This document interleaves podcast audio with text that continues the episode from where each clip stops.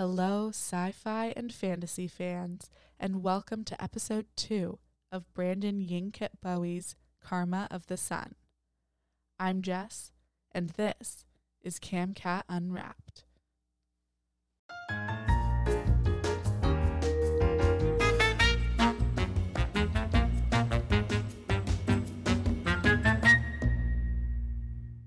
If you find yourself loving this book as much as we do, CamCat Unwrapped is hosting a giveaway this week where one lucky winner will receive the full audiobook of Karma of the Sun for free.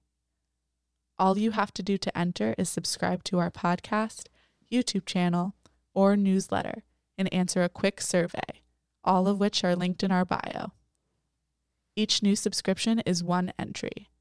So make sure you enter for your chance to win this book to live in. Enjoy!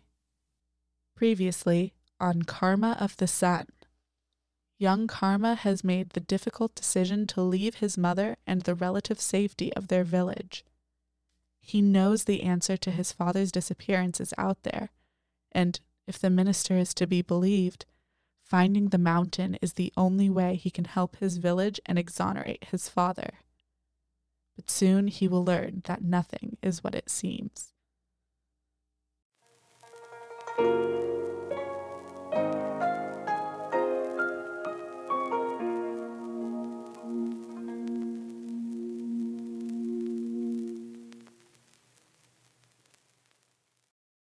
Eight. The Basin. Later that day, the village marches Karma out in a procession to the prayer flags his uncle leads the people as if he were a captain of one of the Lord Minister's troops himself.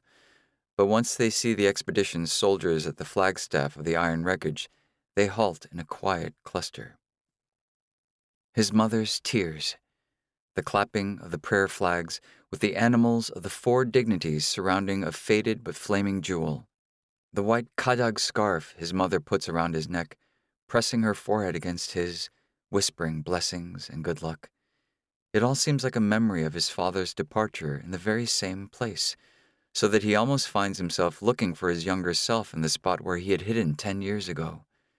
When the stupa sinks into the distance, along with his mother's figure and outstretched hand, he imagines his father looking back at the same scene of unfettered hills and far reaching sky, a trail of horses carrying the army's expedition due west. Now, the terrain begins to rise the yellow grasslands breaking into small, rocky outcroppings. The gradual lift would seem to mirror Karma's rising hopes, were it not tempered by the rifts in the ground from earthquake damage, a sobering reminder of the dangers that may lie ahead. Their plan is to recreate his father's journey, to head west, and then wherever Karma will take them, guided by the horns that his father spoke about, but the sounds of which Karma has not heard in years. Perhaps soon. Perhaps when I am at the borderlands. For now, he can only wait and hope. The men of the expedition, around two dozen of them on horseback, regard him without words. They are disguised as ordinary nomads so as not to draw attention should they encounter anyone, but all are inconspicuously armed. They bring with them many pack horses carrying supplies. This will be a journey of weeks, if not months. After many hours, their route takes them toward what looks like a shimmering lake in the distance, but the captain assures them that it is just an illusion. The body of water is dry, he says, having long since been drained by the quakes, leaving this after image, like some ghost of what was once there. The expedition's captain calls it the skeleton's head because the shape is that of a skull. By evening, they reach the outermost boundary of the valley. The skeleton head is inverted from their eastern approach. On the horizon waits a low wall of cliffs separating the territories under the minister's control from the borderlands beyond. The red glow of the setting sun peeks here and there from clouds that have amassed. It bleeds through the hint of gorges and gullies, but otherwise the rock face is dark, vacant. The seeping colors make the basin look like it is stained with blood. The soldiers immediately bustle about, pitching tents, watering and grazing the horses, preparing the evening victuals. They move without instructions or orders, with the practiced rote and speed of men accustomed to repetition of these tasks. As they mill about, Karma feels out of place, conspicuously idle, sheepish too, at the thought that he is somehow supposed to be their guide to the mountain. Until he can hear the horn, he will feel useless. Two of the patroller soldiers huddle over the implements of a fire, bickering quietly. They are brothers, from what Karma has been able to glean, and only a few years older than he is. He is within earshot of the brothers when they notice him watching them, and their bantering stops. The older one, Odsel, gives him the once over, a hint of suspicion in his eyes. Something you need, comrade? He says, using the formal though less deferential form of address. Karma offers what he hopes is an affable smile. He doesn't want to appear to be eavesdropping. These men are going to be his travel companions, his escorts. They will be journeying together for what might be a long time to find this mountain. He knows he is an outsider still, but he will be one of them, a group he has long feared because of their mercilessness in enforcing the minister's law. How strange, but perhaps he has misjudged them, the minister's patrollers. Perhaps soon they will be his friends. Not at all, Karma replies. I just wanted to offer my help. At his reply, the elder gives a snort of derision at his younger brother. Hear that, Jonang? Even the Sherpa boy is getting tired of watching you bumbling around with that tinder. The younger brother shoots both Odsel and Karma a look of challenge, eyes flicking back and forth between them as if trying to figure out who has insulted him the most. Odsel jerks his head toward a gray gathering of clouds beyond the distant elevations. Storm clouds seep down, smoky and opaque. The winds are blowing hard now in long, cold gusts. If you don't get that fire going before the storm, it'll be you explaining to the captain why we're having dried tsampa for dinner, not me. Jonang's face twists into a deeper scowl. For a moment, the two brothers seem to have forgotten Karma. Trying to diffuse the tension, Karma makes a show of shifting his attention toward the cliffs. Do you know much about the borderlands? Karma asks. Their attention returns to him. Karma senses their distrust, probably understandable, being on constant guard for spies, either that or they take his question as a kind of provocation. I just mean, I've never been this far from home myself, Karma adds quickly, the mention of home suddenly bringing an involuntary pang of homesickness. Odsel's eyebrows rise in curiosity. Yet, here you are, Karma realizes that his declaration could be interpreted as boastfulness, like he was somehow special. He has to be careful to remember that there could be envy or resentment by the others at the attention the minister bestowed on him and his family. Gifts, a new horse, food for his village, guards to protect the villagers.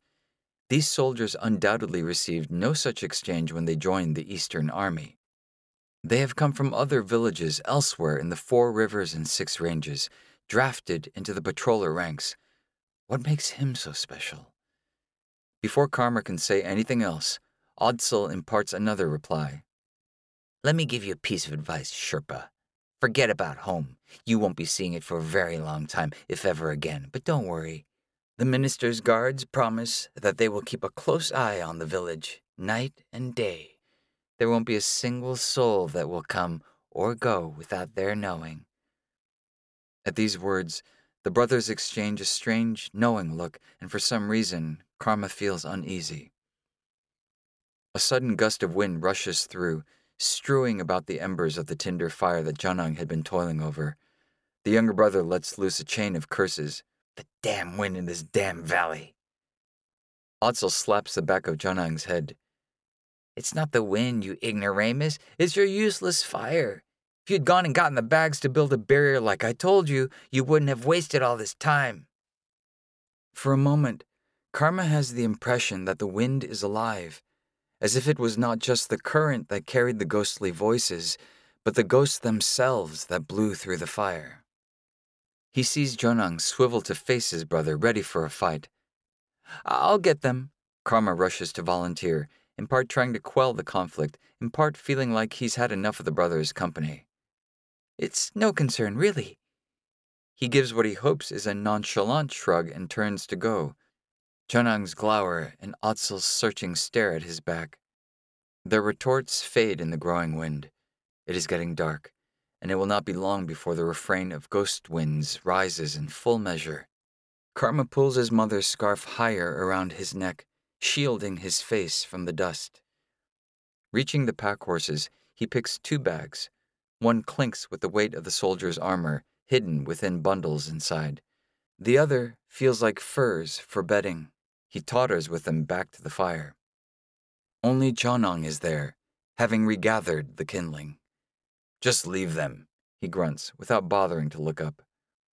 The sun is almost completely obscured behind the walls of the distant cliffs as Karma goes back to the pack horses for more bags.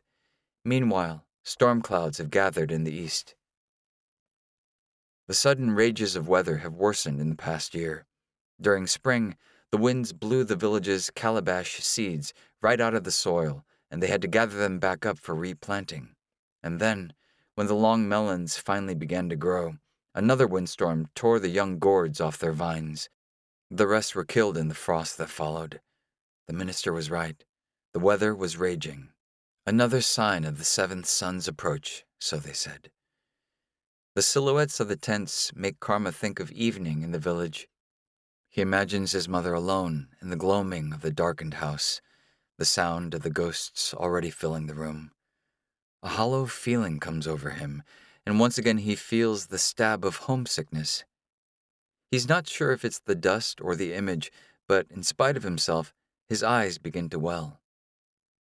The wind whips at his face as if to slap him out of it. Karma blinks behind the strands of his hair, feeling embarrassed. Surely his father was not so easily distracted. He takes a breath of resolve, wiping his eyes as he bends to lift more bags. Back and forth, he fetches the saddlebags. As the wind barrier rises, so do the flames. Soon a fire, white and spindly, licks into the blustery night. But the weather is also worsening quickly, the air getting colder.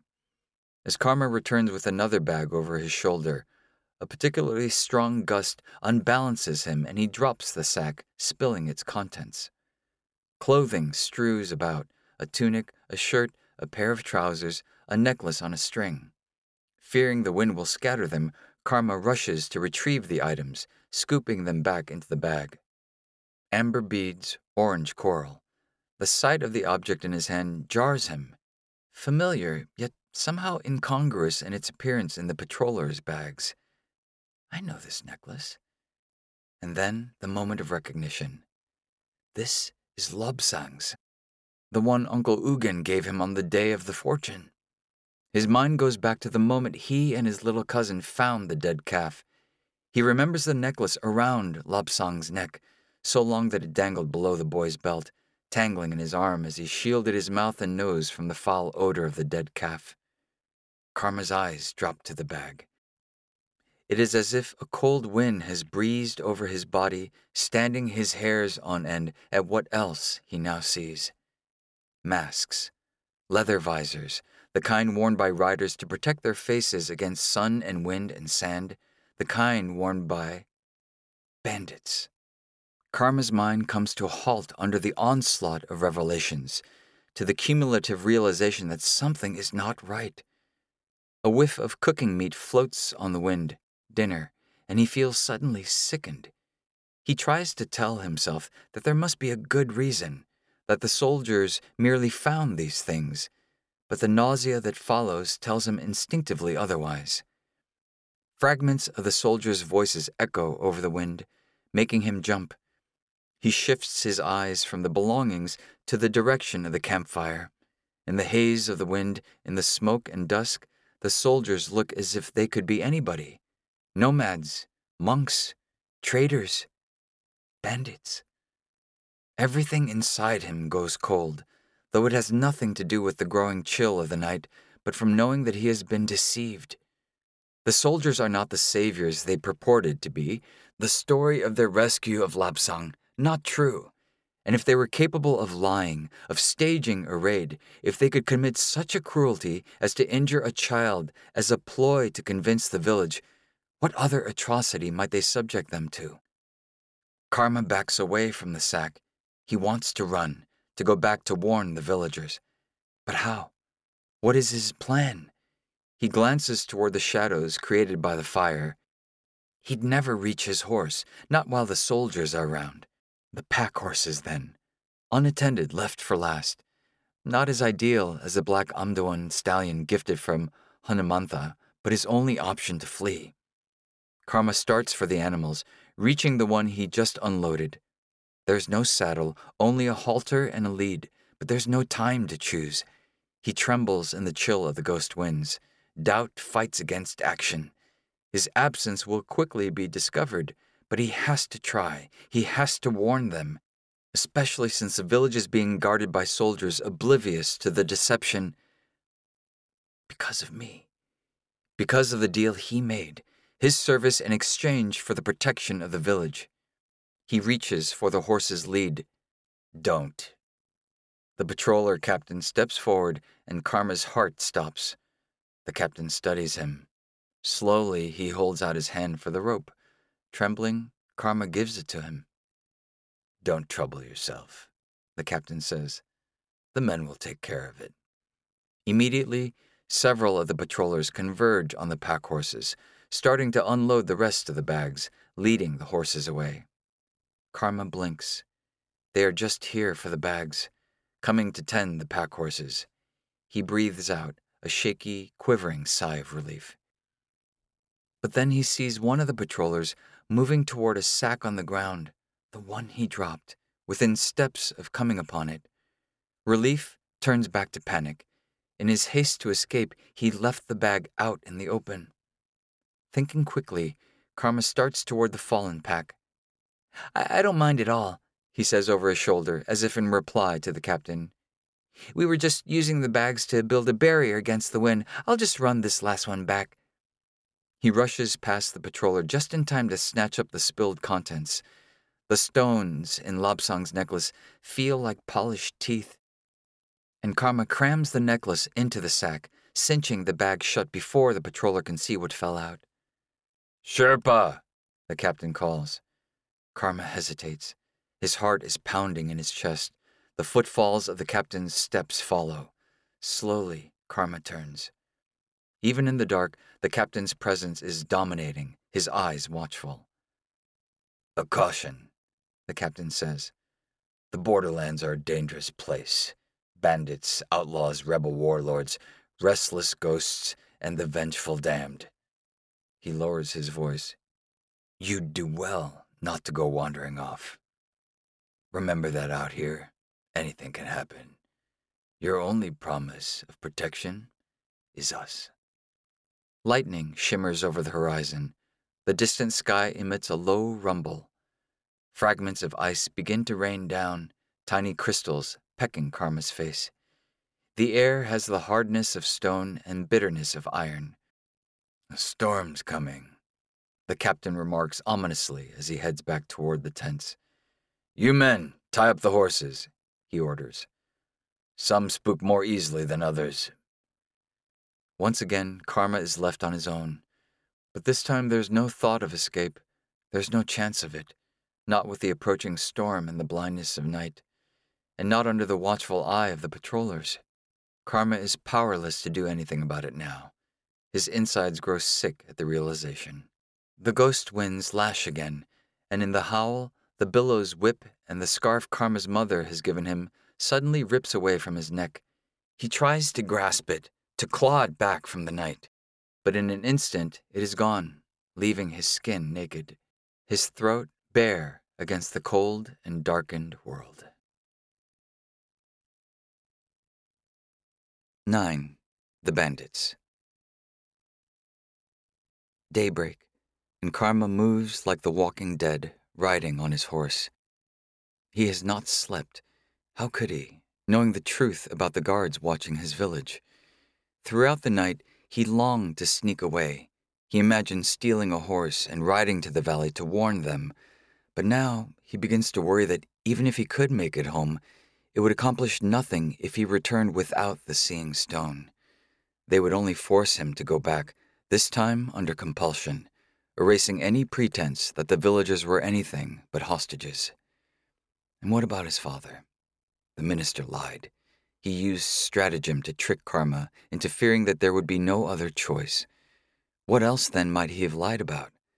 Could he even trust what Hanumantha said about his father? I believe that this stone was the answer the patrol was searching for and found. Karma wants to believe this, but can he now? Find the stone, and not only will you redeem your father's name, but perhaps you shall also see him again. Why would the minister send Karma on the search if it was untrue? The dilemma looms before Karma now. In his heart, he does not want to give up the search for his father. More than anything else, he longs to see him again, even if it is for one last time. But he can't just abandon his mother, his cousin, his aunt, and his uncle, his whole village, either knowing the truth of the minister's subterfuge, especially knowing that his own father has been accused of leaving them just the same, ten years ago. What would happen if Lobsang awoke with a memory and told the village? The patrollers are known to be ruthless if they as much as suspect insurrection. Karma makes a decision then. He will go back to the valley first. He will warn the village, come whatever blame his uncle Ugen is sure to lay on him, but then he will come up with a plan. He will sneak away and resume his search for the stone and his father. The horse snorts, flaring its nostrils in irritation, as if sensing the competing fears in Karma's mind. Already the air is stifling, the winds are gone, replaced by the heat that hangs over them. Today, the horse that the minister calls the Black Moon of Amdo when he gave it to Karma is more like a black cloud its courtly bearing the day before replaced by stormy tenseness. It hesitates at Karma's half hearted signals, eyes darting to the others, tail swishing with suspicious flicks. This is a horse used to a leader's direction, unaccustomed to following from behind. In the afternoon, they reach the bottom of the Skeleton Head's basin, a narrow gullet entering through the cliffs. Inside the gorge, the passage of rock is striated, alternating between shimmering colors and pockmarked shadows, hinting at a deeper maze of hollows. The captain never takes his attention away from the canyon walls, with its holes looking like large eyes, watching them back. By evening's onset, they have climbed out of the gully into elevated land, and the horses seem more relaxed, less jumpy. Birds the color of brass swirl through the sky, disappearing into the western sun like sparks from a fire under daylight. You don't see a sight like this every day, comes the captain's voice to Karma. Karma must appear to be homesick from how quiet he has been, avoiding all conversation, speaking only when spoken to and merely in single words. The truth is that he is afraid that he will be unable to hide his knowledge of the truth, as well as his contempt for those who deceived him. Where the valley ends, the borderlands begin. Bandit country from here on out, as far as the wastelands. The captain continues. He is referring to the border bandits, scourge of the four rivers and six ranges. Tribesmen and nomads turned raiders for survival. Deserters and herders forced off their settlements in the territories for failure to pay tribute, now banded together to live by robbing travelers and refugees. We had an understanding, each of us was to stay on our own side of the cliffs. The Eastern Army to the territories, the border bandits to the borderlands. But all that is going to change soon. The Lord Minister is gathering his army, like the prophecy says. Once he finds the Lama child and you find the Seeing Stone, we will go west to the mountain. The expedition suddenly slows, the soldier in the lead pointing to something on the ground. The captain eases his horse forward to take a look. When Karma's horse joins from the rear, he sees a column of tracks parallel to their course, a sign of recent travel through the area. Are there border bandits, sir? The patroller brother Odsel asks. They scan the rise ahead to the crest of a tall ridge. A small mound has been erected, silhouetted against the white sky. It is a cairn, a memorial of stones shaped into a pyramid. From the top, a streamer flutters, almost invisible. They nose their horses up the ridge to investigate further. Around the edifice, they find fresh signs of circumambulation around the edifice. The tracks suggest it was a sizable group. Not bandits, the captain concludes as he scrutinizes the trail. More likely outlaw refugees of some sort trying to go west. A caravan of around 50 people from the looks of it, most on foot, some with carts and animals too. Junang retrieves one of the stones from the cairn, a flat gray disk with an inscription on the surface, and gives it to the captain. Om Mani Padme Hum, the captain reads. Behold, the jewel in the lotus. From the ridgetop he surveys the land. The soldiers follow the captain's gaze. In the distance, at the base of a wooded spur running down from a hill below a bluff, they spot them. They're monks. Odsel and Junang recognize the group at the same time. Even at this distance, their maroon colored robes are distinct to Karma, who recognizes the clothing as those worn by travelers who pass through his own village from time to time, collecting alms. But those other holy men are sanctioned by the minister, often traveling with patroller soldiers. Shall we detain them for questioning, sir? Junang inquires of the captain. If they're monks, they may know something about the whereabouts of the Lama child. The captain tosses the rock to the ground. True, but these are pilgrims, not outlaws. Detaining them would do no good. We'll talk to them disguised as fellow travelers instead. He jerks his chin to the group toward an area below the ridge. Leave your weapons with the pack horses. But then he points to Odsel and Junang. You two stay behind with the supplies. The brothers look as if they are about to protest, but think better of it. The captain nods at Karma. You'll be coming with us, Sherpa, but remember what I said. Stay close. Should any of them try to speak to you, tell them nothing. Trust no one. The soldiers mobilize. From the rear of the group, Karma's warhorse strains on its bit as if sensing imminent action. They move out, their hoofbeats rattling off the landforms as they stream down the slope. The tops of the trees are lit with the late sun, its rays scattered over the ridge ahead. The monk's caravan appears suddenly. The feeling of foreboding, of impending disaster that has become all too familiar of late comes over Karma. He sees the monks' heads turning, faces animated, maroon cloaks frozen like a group of startled sheep. And then, just like sheep, they scatter, dispersing in every direction, some fleeing from where they stand, some running to their handcarts. The captain swerves his horse, apparently scuttling his original plan of approach. Fan out, he shouts to the patrollers, swearing. Cut them off before we lose them. The formation of soldiers instantaneously spreads out. The patrollers veer on the trail of fleeing monks, preparing to head them off. But there is something about the way the monks are fleeing, something that Karma only now notices. To the left, to the right, toward us, as if they are not fleeing the soldiers, but something else. A rider besides Karma swerves dangerously close, threatening to collide into him. Instinctively, Karma jerks his reins away, but he is going too fast, much faster than he has ever gone. Still unaccustomed to the horse, to its quickness and its power, he feels himself suddenly slipping, sliding from the saddle, the momentum of his body going in one direction, the horse in another. He tries to lean into the turn, to hold on. But he falls and finds himself on the ground beneath bulging musculature and circling hooves. Motion seems suspended. His sight dims. He can see the horse's veins throbbing, the flying of earth. Though he has fallen, somehow he is still moving, still speeding along. It is his foot, he realizes, caught in the stirrup, which is lodged around his ankle. Karma kicks. Miraculously, his foot comes free. He tumbles, rolling to a stop.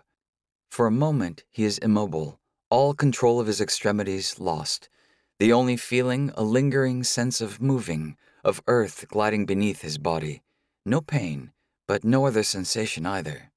He blinks once, twice. Nothing. I can't feel anything. Panic floods him. He strains to lift his head. A tingle of feedback twitches in his neck, Slowly, thankfully, he rises from the ground. I can move. He looks ahead in a daze. His horse is nowhere in sight. The other patrollers have continued as well, spread out, oblivious to his fall, chasing after the scattering monks. A pilgrim nun with gray hair lags behind, clutching something as she flees into the woods. A shrill whoop rings through the air, immediately answered by hoots from the surrounding forests. Karma turns cold at the sound. It is one his people have come to fear.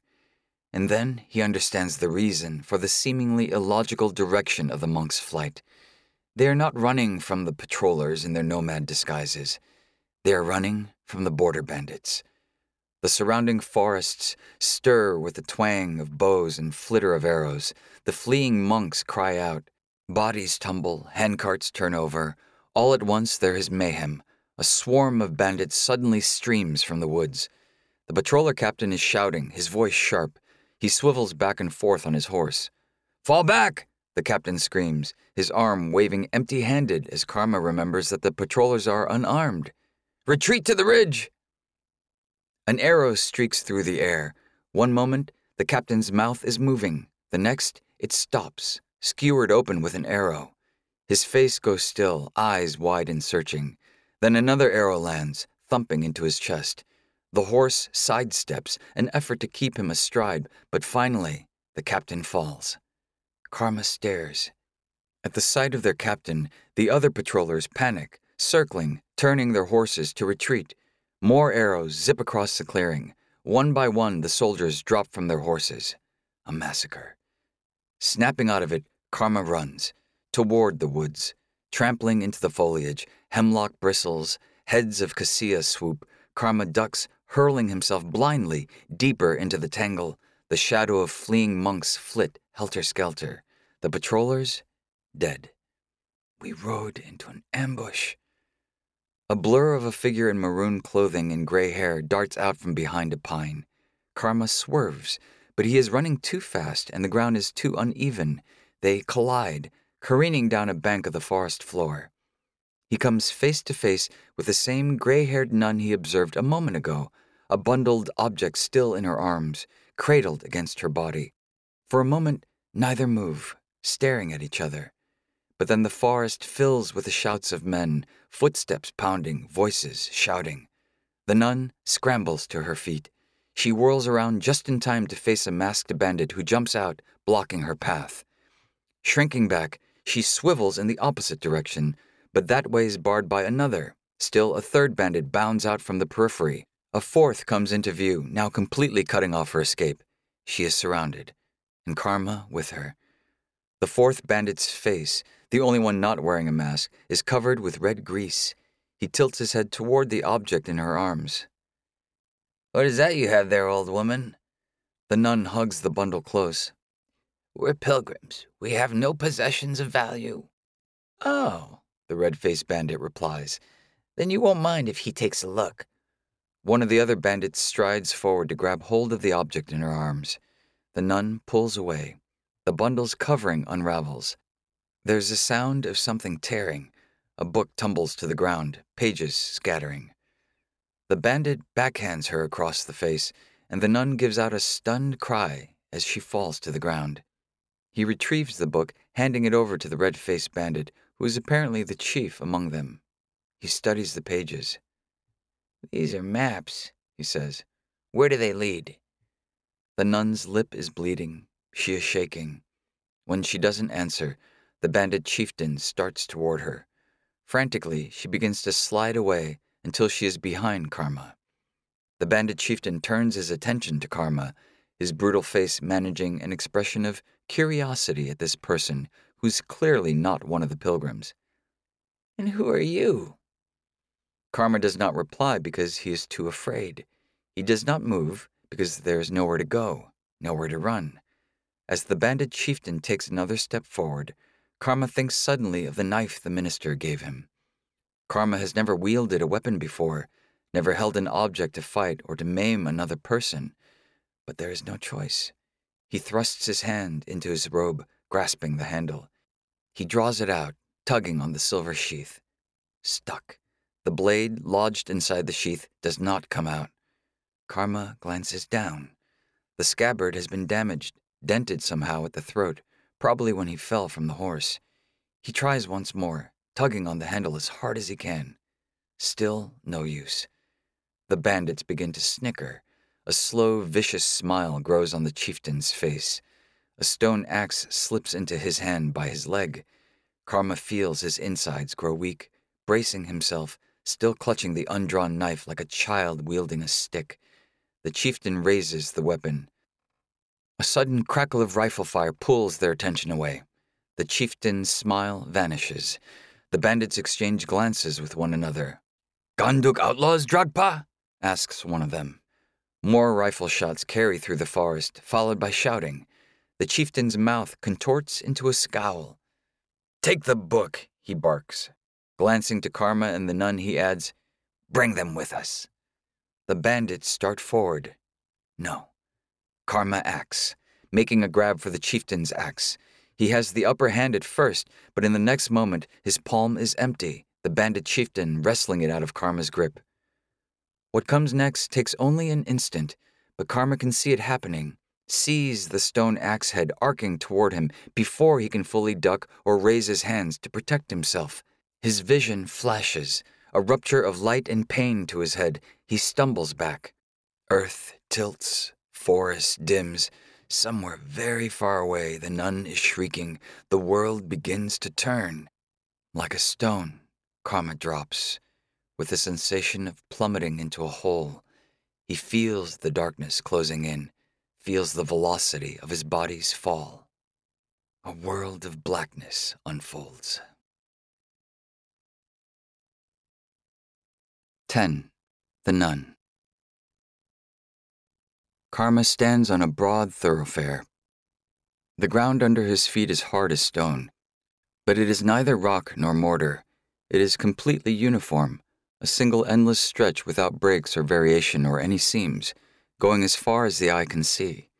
Something large hurtles by, startling him, soundless as a breeze but extraordinarily fast, gleaming. Another passes him, going in the other direction. More follow, whizzing by on wheels, without noise, without effort, as if whisked on the very wind itself. He begins to realize that these are vehicles, like wagons, with people inside them. Pale, unseeing faces. They do not look at him. It is as if he is invisible. He darts to the edge of the thoroughfare and looks off to the side. A bank of towers looms before him. They rise, seemingly endless in height, gleaming pillars in the sun like crystal stupas piercing the very heavens. Karma looks up in awe. These translucent structures are not made of the stone of the earth, but of iron, also glass. He can make out figures inside, more white faces. The people are dressed in strange clothing, as form fitting as a second skin. Behind the windowed walls, they look like bodies trapped under the ice of a frozen lake. As he stands amid the scene, he begins to hear a distant noise, a growl. He turns in its direction. Somehow, his eyes zoom closer. He sees a large tiger, striped in yellow, which he recognizes as the second of the four dignities. It crouches in the middle of the road. A whirling vehicle courses into its path, sounding a warning blare. The tiger roars in return. It snatches the vehicle in its jaws, crushing its iron shell. Then it slams the wreckage to the ground, flinging its occupants into the swerving onslaught of other wagons. This must be a dream. I am only dreaming. The tiger turns its head toward Karma as if hearing his thoughts. Its mouth opens, bearing fangs, and Karma feels his certainty fleeing. The throaty rumble of its growl thunders forth, it is a violent sound, rupturing the smooth thoroughfare in a shattering of cracks up to the buildings, splintering windows, splitting metal. Wagons careen to avoid the shower of glass, crashing into one another.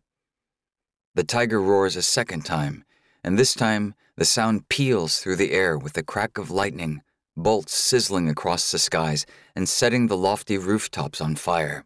A third roar, and the ground ruptures, Springs of floodwater course through the thoroughfare, washing away the people as they run from their vehicles. A fourth roar brings thunder and a deluge of rain.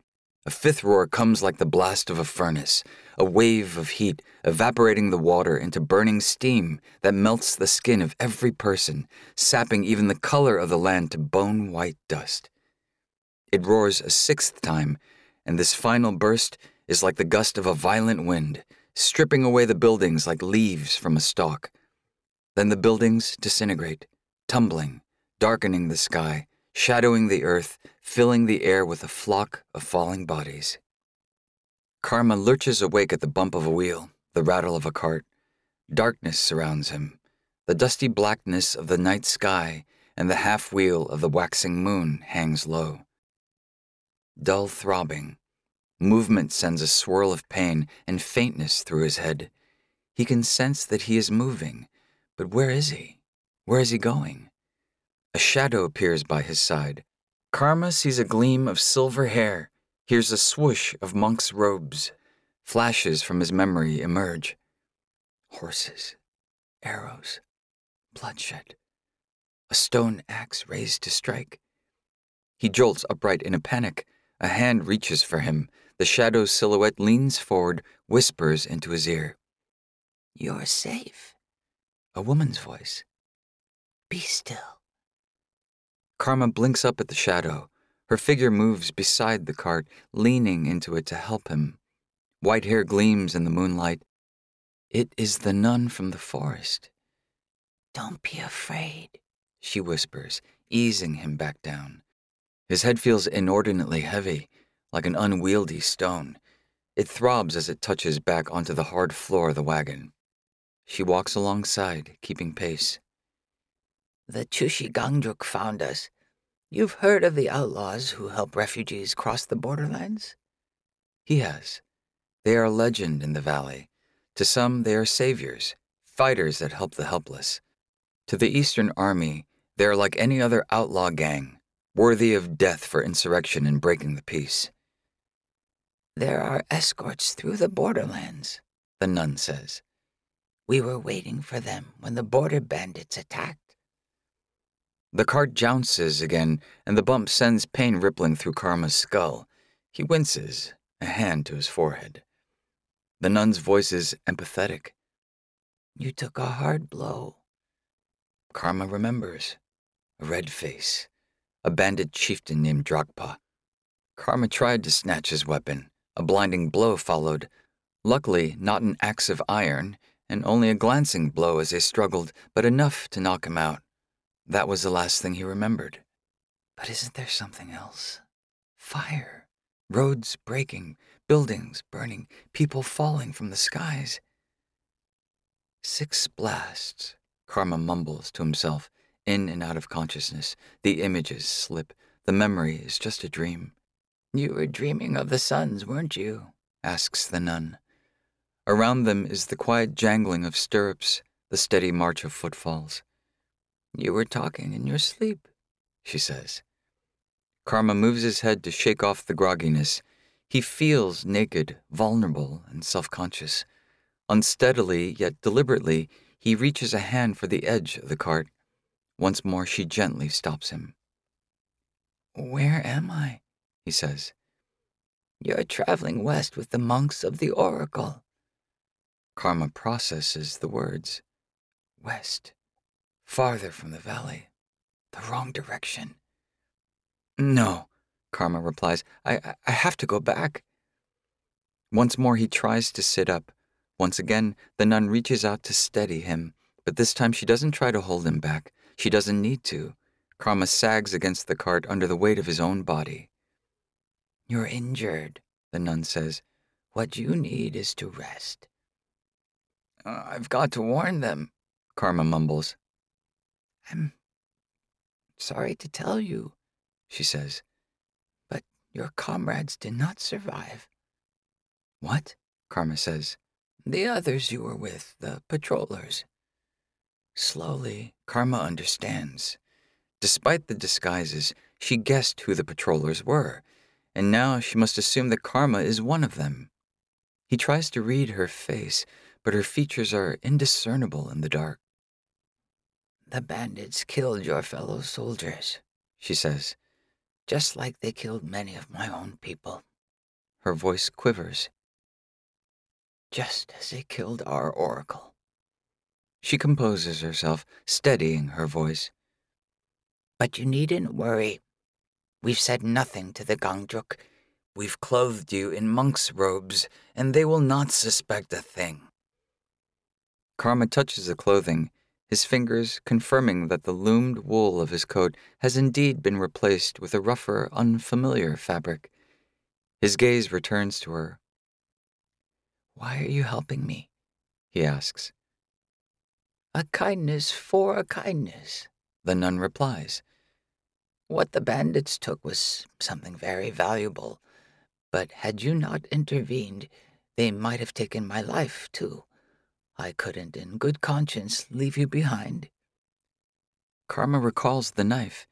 He moves his hand to his inside pocket where it should be, but of course it is not there. He dropped it in the fight, the useless weapon now left behind. My name is Reverend Mother Dorje.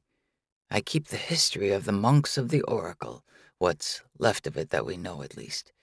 The book they took was written by the Oracle's own hand, containing every revelation he had come to discover about the location of the Lama child.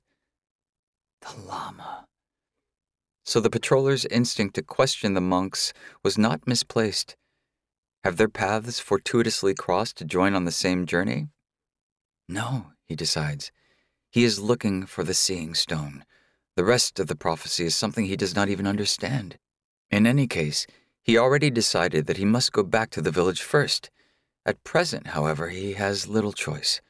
His head is beginning to spin again, a sign that his strength is waning. Thank you, Reverend Mother, he manages to say, addressing her as best he knows. But rest now, patroller, the nun says. We'll speak more later.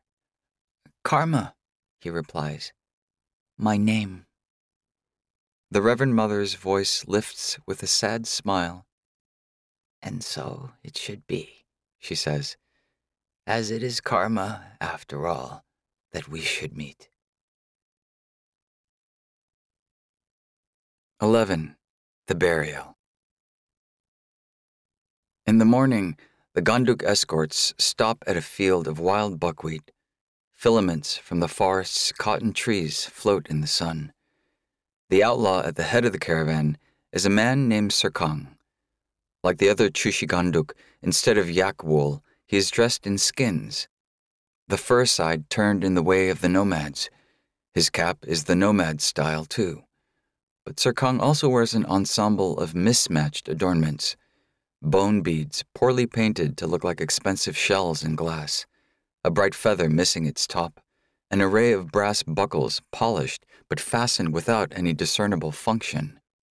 Over the shirt is the trophy, a chainmail hauberk, ill fitting and with missing links, undoubtedly taken from some captured soldier, girdled in place by a fraying strip of tiger skin that looks at once too tight and too short. Karma feels a sense of unease when Dorje and several other monks make their way toward the outlaw. As they speak to Sirkang, two carts trundle up to the clearing from the rear. They hold the bodies of the dead. Some agreement is reached. At an open patch of rock, the pilgrims assemble a cauldron and array of tools. Picking through the implements, hatchets and hammers, cleavers and knives, they begin chanting a prayer mantra. As Karma wonders what is happening, the Reverend Mother Dorje shuffles toward him. Her eyes are red. The Oracle was a good man, Dorje says. In life, everything he did, he did for others, and so will it be in death.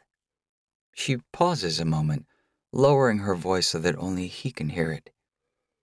It may be uncomfortable for you to watch this, Karma. Karma gives her a questioning look, unclear of what she means. This will be a sky burial, Dorje explains to accrue to our dead even greater karma. As a final act of compassion for the living, they will be rendered into carrion for the birds and the beasts. Karma blinks. His eyes flicker back to the monks, who have begun to unload the bodies from the cart, chanting as they work. Off to the side, the Gangdruk outlaws are watching, squatting and eating figs in the forest shade. Suddenly, he understands what is about to happen. In his village, they burn the deceased. The ground too rocky to bury the dead deep enough to protect against excavation by animals. Out here, the monks have another solution. They let the animals feed from them. The Reverend Mother was saying that by acts of selflessness through one's life, the giving of one's own flesh in the end, a person can earn a higher rebirth, a belief in reincarnation. But karma cannot help but wonder what good will that do in facing the end of the world? Without the earth, no one will be reborn. It doesn't all have to end, the Reverend Mother says, as if anticipating the question. The six suns were not real suns, after all, only weapons. Powerful weapons, to be sure, but weapons all the same. Men wield weapons, which means men can lay them down. The prophecy may predict the end of the world from the seventh sun, but even it provides a way to change the future if we can find the Lama. The pilgrims now approach the bodies with the tools of excarnation.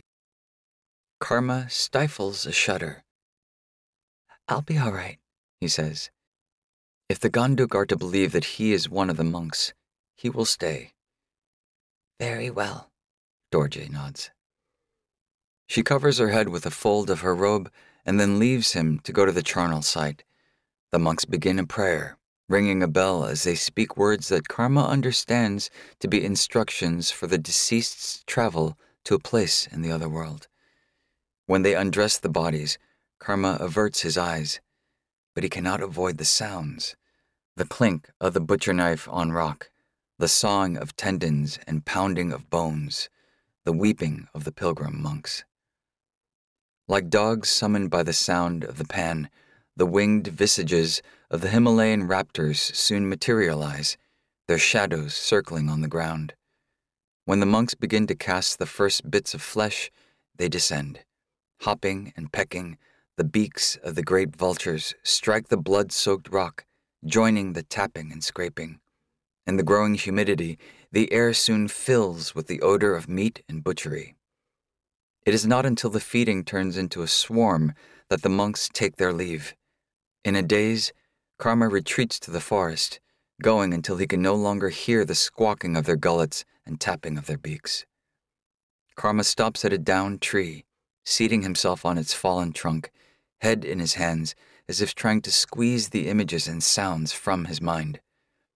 A few moments later, the Reverend Mother Dorje comes through the trees. She sees him and gestures to the spot beside him. May I? Karma rises to offer the seat.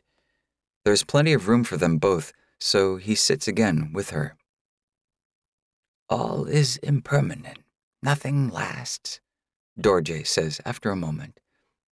I know this, believing there would be a reincarnation to look forward to, that we might one day reach the final enlightenment together. That was enough. But now all is like a dry well, the world a barren womb. Her eyes are wet as she stares into the woods. For years, I walked by the oracle's side, following him in search of the Lama child who would one day come to save our dead and rejoin our worlds again before the coming of the seventh sun. Now he is gone, and I am to take his place. But he was the one with the vision. I was just the analyst, content to record the journey and study the past. But all the books are gone. The past before the time of the suns is an almost hundred year old mystery while the future is an even murkier miasma. We are in a limbo of ignorance, and I fear that I will not have the gift of his sight. The monks will look to me, but I see nothing. While I hear nothing, Karma thinks, and he finds that he can sympathize with her. Two people expected to lead, neither knows the way. The two of them sit in silence. Dorje wipes back the white hair from her brow and tears from her eyes at the same time. Listen to me, a rambling old woman. You spill your deepest secrets to a stranger, but never confide in the ones who are the closest until it's too late. I thought it could help my village, Karma says suddenly.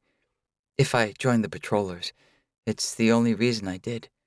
But it's only made things worse. Now I have to go back because I made a promise, even though I still haven't accomplished what I set out to do.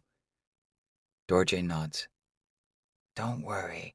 I intend to keep my promise too, when I said I would repay a kindness for a kindness. We'll see to it that you have the means to get to where you need to go. But say nothing to the Chushi Gangdruk. They can be suspicious. Footsteps approach from the forest, and a flustered monk comes through the trees, panting as he addresses the Reverend Mother. He looks panicked. Something's happened, Reverend Mother. The Gangdruk are changing course. They're ordering us to go to their dzong instead. Dorje frowns, rising. Their dzong? But they agreed to help us search the borderlands. This is where the oracle said we would find the Lama child. It's what we paid them for. We said nothing about going to their fortress. The monk nods. I told them, but the outlaw Sirkang says the circumstances have changed. With the border bandits and the minister's army both about, he said he's not risking his neck for nothing. Dorje shakes her head with incredulity. What is it that he wants? We were just robbed. There's no more money. They agreed to help us with our pilgrimage. The monk looks as helpless as he sounds. Not anymore. He says the agreement was with the oracle. Now that the oracle is dead, the pilgrimage is over. The sun has disappeared behind the trees and the clouds. A gray wind has moved in, its swells shaking the boughs of the cotton trees. Downy flecks float down to the charnel ground, which is wet with gristle and blood. Sirkang, Dorje calls out as she crosses into the opening. We'd better discuss the plan of our course now. In the Oracle's last vision, he saw the child traveling westward through the borderlands. We know where we must look next. Really? Sirkang shoots back. Is that the same vision in which he failed to see the slaughter of his own people by border brigands? Dorje looks stung. Take my word for it, Sirkang goes on. When I tell you that you're lucky to be alive, you belong behind the safety of our fortress walls with the other refugees, not wandering through bandit country. We are not refugees, Dorje says. We are monks of the Oracle. Our pilgrimage is to find the Lama child, not shelter. But if it's bandits you fear, then by all means, go. We will manage on our own if we must. The change in Sirkang is immediate. If you mean to imply cowardice, Sirkang answers darkly. I assure you, Reverend Mother, that you will not find another in the four rivers and six ranges who has shed more bandit blood than I. It may be my brother who is the leader of the Gangdruk outlaws, but it's the name of Sirkang they know and fear. There is something dangerous in his voice, something that makes everyone go still. Furthermore, Sirkang adds, it's not just the border bandits you may encounter out here. The warlord Altan Khan has been calling together the clans to join his rebel force, and they're itching for a fight. And perhaps most troubling of all, the Eastern Army has been spotted gathering to the borderlands. Hundreds, if not thousands, of them. Rumor has it that the minister himself is leading them. You saw the scouts. They're coming. Karma stiffens suddenly feeling conspicuous as he realizes that Sirkang is referring to his patroller escort. But Dorje does not give him away. Instead, she keeps her eyes fixed ahead before apparently relenting. It is not my intention to put anyone in danger unnecessarily. She sighs, lowering her head in a short nod. We will do as you say for now. When things clear, we'll resume the search for the Lama. Good, Sirkang snaps. Because you don't have much of a choice anyway. Now get your people ready. He turns without another word, striding off. Alone, the monks speak among themselves in hushed tones. They glance at Karma. Dorje whispers a few words, then makes a discreet motion of her hand. Come quickly now, she says to him. Karma does as he is told, following her back into the forest, through the cotton trees, into the thick of the evergreens, out of sight of the rest of the caravan. She stops to scan the woods. Karma sees what she is looking for a mule, tied to a low bough of a tree. Someone has hidden it here. This was the oracle's, Dorje says. I had them separated from the others when the outlaws were not looking. She slips off the tie and holds it out to Karma. I trust it should get you wherever it is you must go. Reverend Mother, Karma says, astonished. How can I take this? Where the oracle is, he has no need for it any longer, Dorje says. I assure you, it's quite all right. She puts the reins in his hand. Take it and go, before they find us. Bowing, Karma accepts the reins. He climbs the stirrup. The minister's horse was taller, more valuable, its saddle of finer craftsmanship, but it is on this animal that he feels more grateful. Good luck, patroller. Karma lingers a moment. What the outlaw Sirkang said uh, about the minister's army? He pauses. He's right. Hanumantha is planning something. The soldiers are coming. You should take your people as far away as you can. Dorje studies him, her eyes intent under the gray wisps of hair. Where we're going, no army will be able to reach us, but first we find the child, and then indeed we shall leave, far away from here. She is silent for a moment, as if considering this. Until then, perhaps fate will see our paths cross again. There's something about the way she says this and the words that fills Karma with a sudden sense of having been in this moment before, like he felt when the minister came to him, a feeling of inevitability. You two! Someone's voice calls from behind them. What are you doing? A young Gangdruk outlaw, ponytailed and no older than Karma himself, comes out from the trees. Reverend Mother, he bows when he realizes it is the nun. Can I help you with something? Seeing him, Dorje turns back to the mule, making a feint of rifling through the saddlebags. We were looking for some thousand leaf to make a poultice for the wounded, she says, bluffing. Karma thinks he saw some growing at the edge of the forest. For a moment, it seems that the young outlaw will question them further, but then he replies, White blossoms? You know plants? Dorje says, making an expression of surprise. I could use your help if so. Some. The young outlaw looks proud. Dorje and Karma exchange a discreet glance. Well, in that case, she starts back toward the clearing. Where did you see the herb? She pivots, indicating for the Gangdruk to follow. She feigns calling over her shoulder, Don't be too long, Karma, before turning her attention back to the young Gangdruk.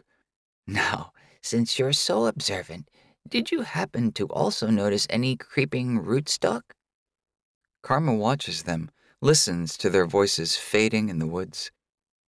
As soon as they're out of sight, he nudges the mule away not too fast, in case his movements are being observed by anyone else. A few yards away, he throws another look over his shoulder. No one is following, no one standing in his way. Karma turns face forward, preparing to spur the mule ahead until nagging words fill his mind, the prophecy of the seventh son, creeping and unbidden. But gather to the mount and the seeing stone, that the Lama may reveal yet a future unknown.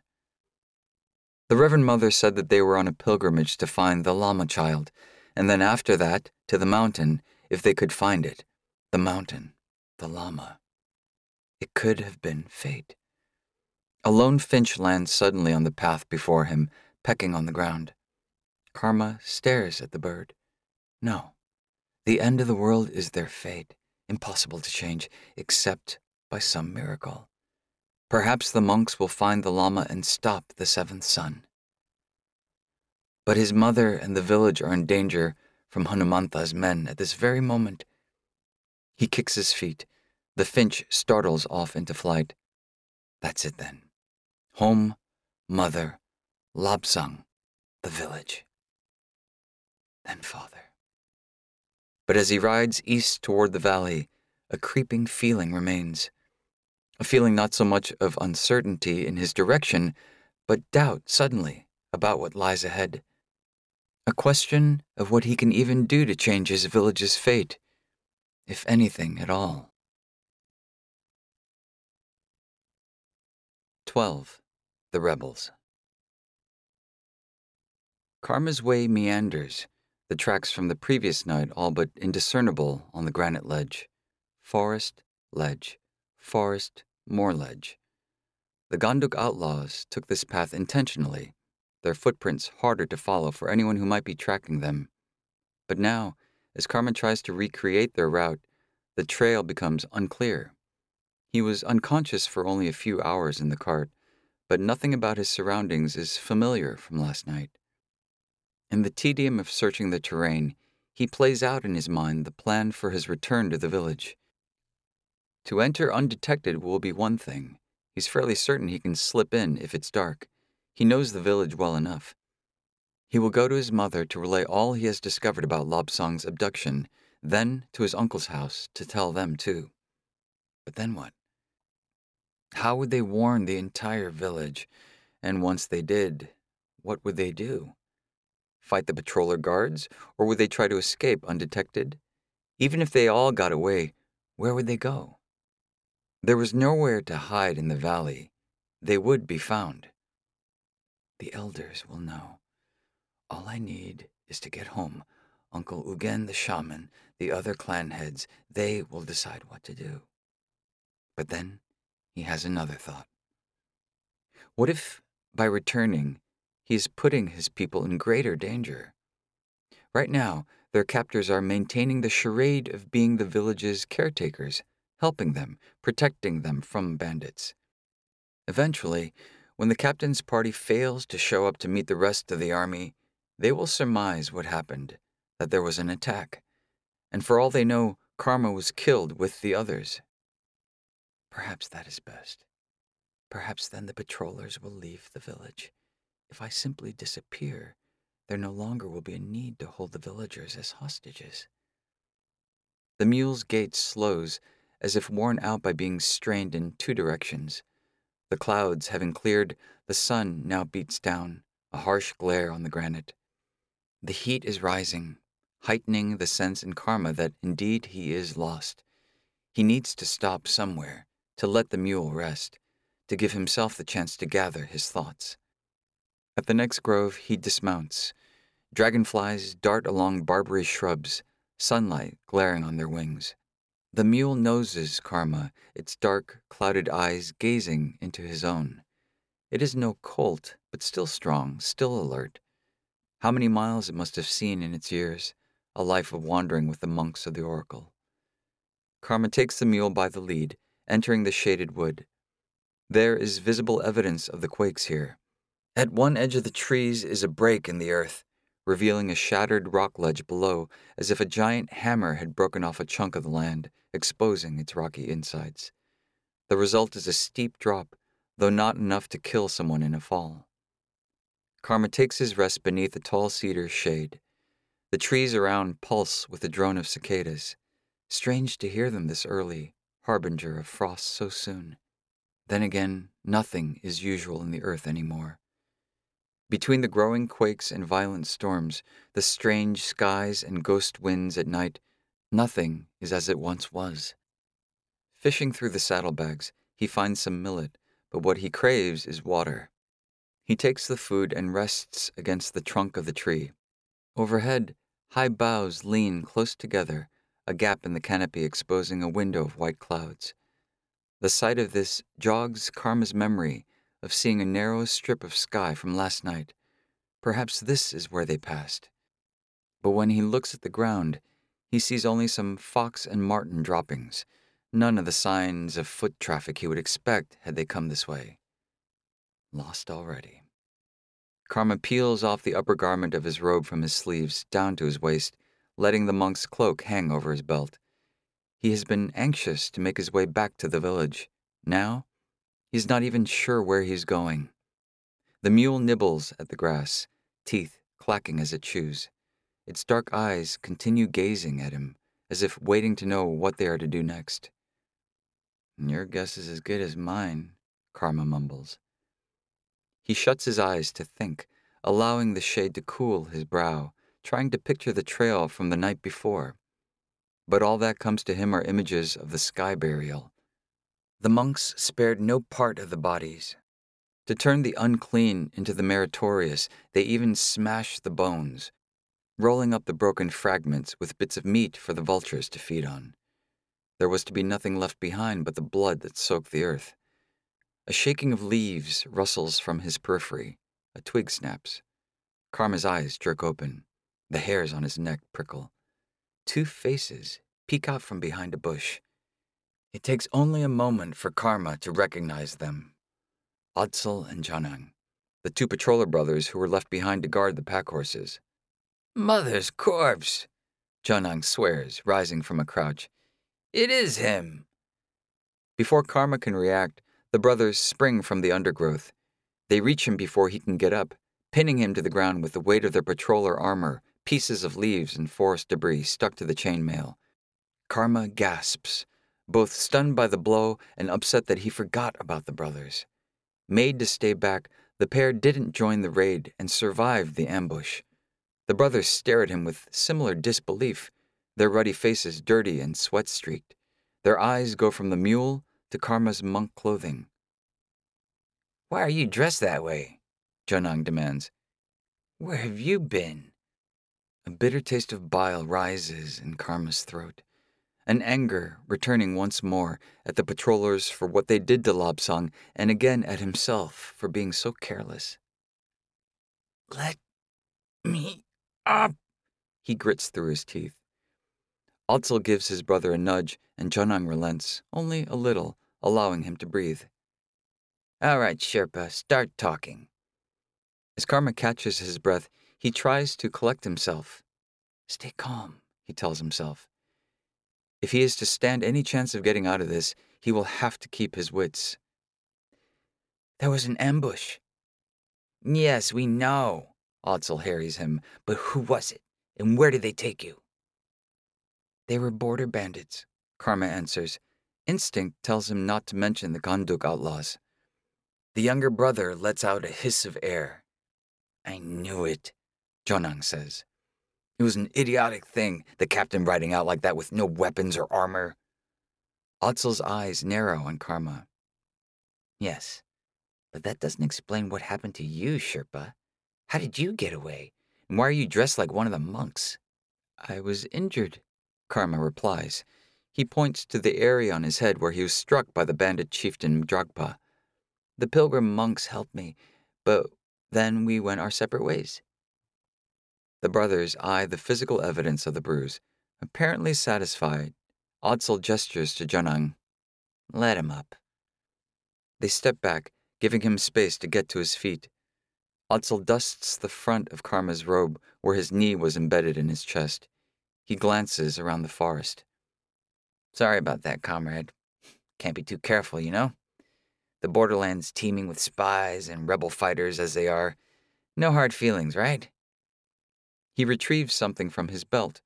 Karma recognizes the silver scabbard of the knife that allegedly came from his father. See? Odsel says. We found this, along with the captain and the others, but not you. That's how we realized you were probably still alive. He pauses a moment before handing it to him. The scabbard was bent, took a few hits with a rock. They eye him as if watching to see what he will do. Slowly, Karma takes the knife. The thought crosses his mind to turn it against the brothers, but he knows that he's no match for them. Odsel nods. You must be hungry and thirsty. We still have the pack horses, at least. How about something to eat? He takes his brother aside. The two of them confer quietly, Jonang's eyes flicking to Karma as they talk. Without a further word, Jonang disappears into the woods, presumably to fetch the horses. Odsel comes back to Karma, moving in slow, casual strides. My brother is right, for once, he says with an exaggerated chuckle. It was a mistake, the captain sending the men out without weapons like that. He lets a moment pass between them in silence. But it was an order, and as far as things go in the Eastern Army, you do not disobey orders. He stops abruptly, just like what they asked us to do at your village. Karma blinks. You know what I'm talking about, Odsel says. The raid, kidnapping the boy, your cousin. You saw the necklace, didn't you? Again, my idiot brother's fault, his idea to keep the plunder. The words come matter of factly, divulging what Karma indeed discovered already, but is now afraid to hear him say, wondering what it means that they have dispensed with a facade. You see, it was the Lord Minister Hanumantha's plan to scare your village, to motivate you to help him find the stone. Karma's insides twist, the same feeling of nausea coming back to him as the night he discovered Lobsang's belongings in the packs. Odsel raises his hands in a sign of blamelessness. I understand how you feel. Jonang and I, we were only following orders, but I swear to you, we didn't want to hurt the boy. Just like we don't want to hurt you now either. The sickening feeling grows, but so does the anger. First his cousin, now they're threatening him.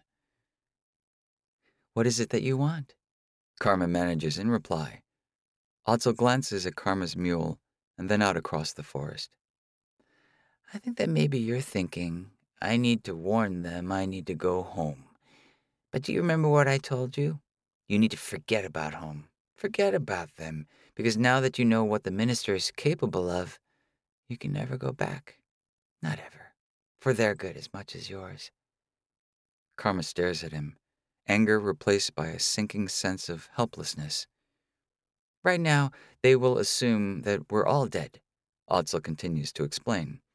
And that's a good thing for you and your village. Do you see what I'm trying to tell you? We're free now. You too. We can choose where we go. We could stay in the borderlands if we wanted to, or if, say, we choose to go to the mountain, we can do it. He pauses now. If we want to get the stone for ourselves, as powerful as they say it is, there's nothing to stop us. Now Karma understands. It is the seeing stone the brothers want. Whatever they think it could do for them, they want to use him to obtain it. Odsel becomes more animated. We could use it. He pounds a fist into his hand. My brother and I, we can help you. Karma remained silent. He agreed to the expedition because he believed that he could save his village and that he might somehow see his father again. But all at once now, he sees how naive he was, how little he knew before embarking on this about the mountain, about how his father and his travel companion had found it by following the sound of phantom Sherpa horns, how little he knows now still except for one thing. He knows he will never again trust the patrollers. Odsel's conspiratorial demeanor is suddenly interrupted by a thrashing of footsteps, Jonang bounding through the trees. He has neither the pack horses nor the supplies with him. Armed riders, Jonang sputters. Approaching! Odsel's face sharpens. Border bandits? One of ours? Jonang's eyes are wide. He shakes his head. It's a caravan. Rebel fighters, maybe? It looks like they have prisoners with them. Odsel tilts his ear toward the sound of their approach. He frowns. Come on, he says, reaching for Karma's arm. We have to get out of sight. Together they bustle through the trees, heading toward the break in the earth and the rock ledge Karma found earlier. They find cover behind a toppled tree, its roots half buried, half exposed to the sky. They're over there, Jonang whispers, pointing. Peering down the winding approach, they see a column of horsemen advancing, ascending the rise, trailed by a train of tethered bodies. Must be one of the Khan's prisoner caravans, Odsel says grimly. Mother's corpse, Jonang curses. Keep quiet, Odsel hisses. Stay down. They'll pass us by soon. No need to panic. Silently, they watch the approaching party. Karma is rigid, not with fear, but with anticipation at the opportunity that is upon him that he knows he can now take. The brothers are preoccupied. Odsel's back to him, Jonang's as well. The fall from the ledge is not lethal, only a drop down a wooded slope, but perhaps just enough to let him get away. Time to act. Another moment, and it may be too late. Suddenly, Odsel glances back at him as if catching wind of his thoughts. His eyes flash. Now! Karma shoves the brothers as hard as he can. Odsel lets out a grunt. At first, it seems as if the shove has no effect other than to stun him, but then his arms wheel, his body leans. Jonang, too, teeters. Karma doesn't wait to see what happens. He needs only to get away. He turns now, bursting into a sprint. He hears shouting but does not linger. You! The younger brother's voice rings out. Come back! Karma does not stop. Instead, lengthening his stride, he vaults over rock and root. The mule sees him and sallies forward, trotting by his side. The edge of the forest beckons, but he can hear the thrash of footfalls nearing in pursuit. He darts in and out between trees, ducking their limbs. A clearing appears, a drop down a hill. He feels a hand clapping onto his back so fast and spares a moment of surprise at how quickly they have caught up to him. A sharp push. His body totters, his balance tips. He goes into a dive, down the slope, down the hill. He tumbles to the bottom, rolling to a stop. The mule is no longer beside him. Open sky now in place of the forest canopy. Footsteps pound, then he sees the reddened face of Jonang, the brother grasps him, clenching him by the collar. You little. He drives a punch into Karma's gut. Karma doubles over but stays on his feet and sees Jonang raising his fist again. Trying to pull one over on us? Another blow rams into him, this time into his side. Again, Karma groans, dropping to the ground. He tries to stumble away, but he can hear Jonang following. Odsel!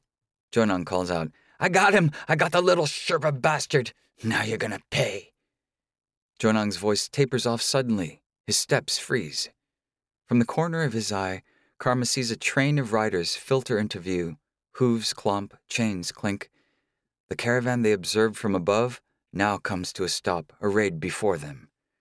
Jonang, clad in his patroller's armor for all to see, begins to make a startled retreat until finally stopping, realizing he has nowhere to go. His hand hovers by his sword, but then seems to falter. He raises both arms in surrender instead.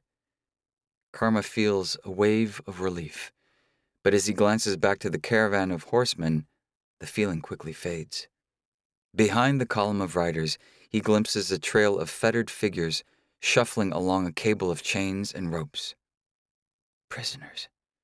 And just like that, Karma knows he is never going home again.